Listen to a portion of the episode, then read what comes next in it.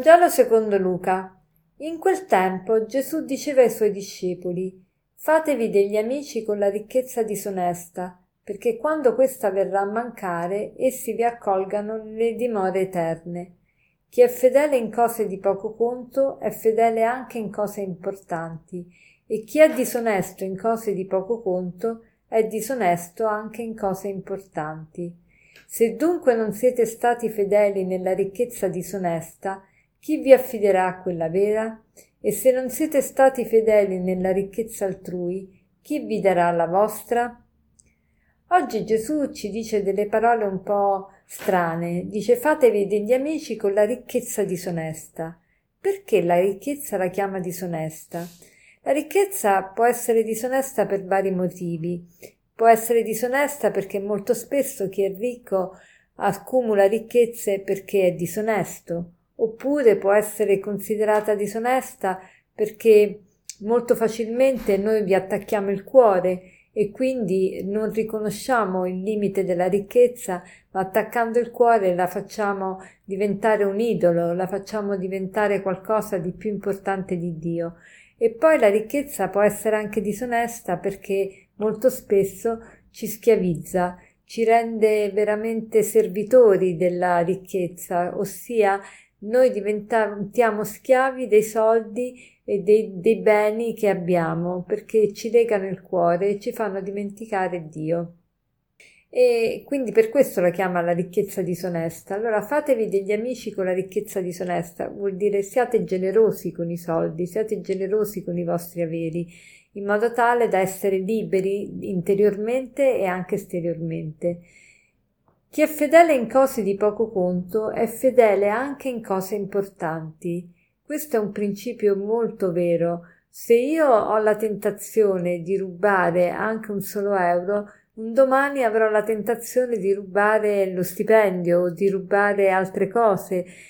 Quindi se io non curo le piccole cose, mancherò anche in grandi cose. E la cura delle piccole cose è essenziale. La nostra vita è fatta di piccole cose, è fatta di momenti, è fatta di attimi. Se io curo le piccole cose, c'è molta probabilità che curi anche le cose importanti. Allora facciamo il proposito oggi di vedere quali sono le piccole cose che trascuro, le cose magari che reputo forse insignificanti, che però mi formerebbero il carattere, perché se io pongo attenzione a queste cose piccole della vita quotidiana, mi rendo sempre più eh, eh, consapevole dell'importanza di ogni cosa e quindi quando anche avrò a trattare cose più importanti sarò ancora più attento. E la cura delle piccole cose è fondamentale perché anche i peccati più grandi, mettiamo l'adulterio, mettiamo l'omicidio, non, non sono peccati che uno commette di punto in bianco, ma sono peccati che vengono preparati da piccole negligenze del quotidiano. Ad esempio, una persona non commette subito adulterio, ma scambia messaggi, inizia con scambiare messaggi, scambiare occhiatine, scambiare sguardi, scambiare sorrisi e dai oggi, dai domani, alla fine si diventa sempre più lontani dal proprio coniuge e più vicini all'amante.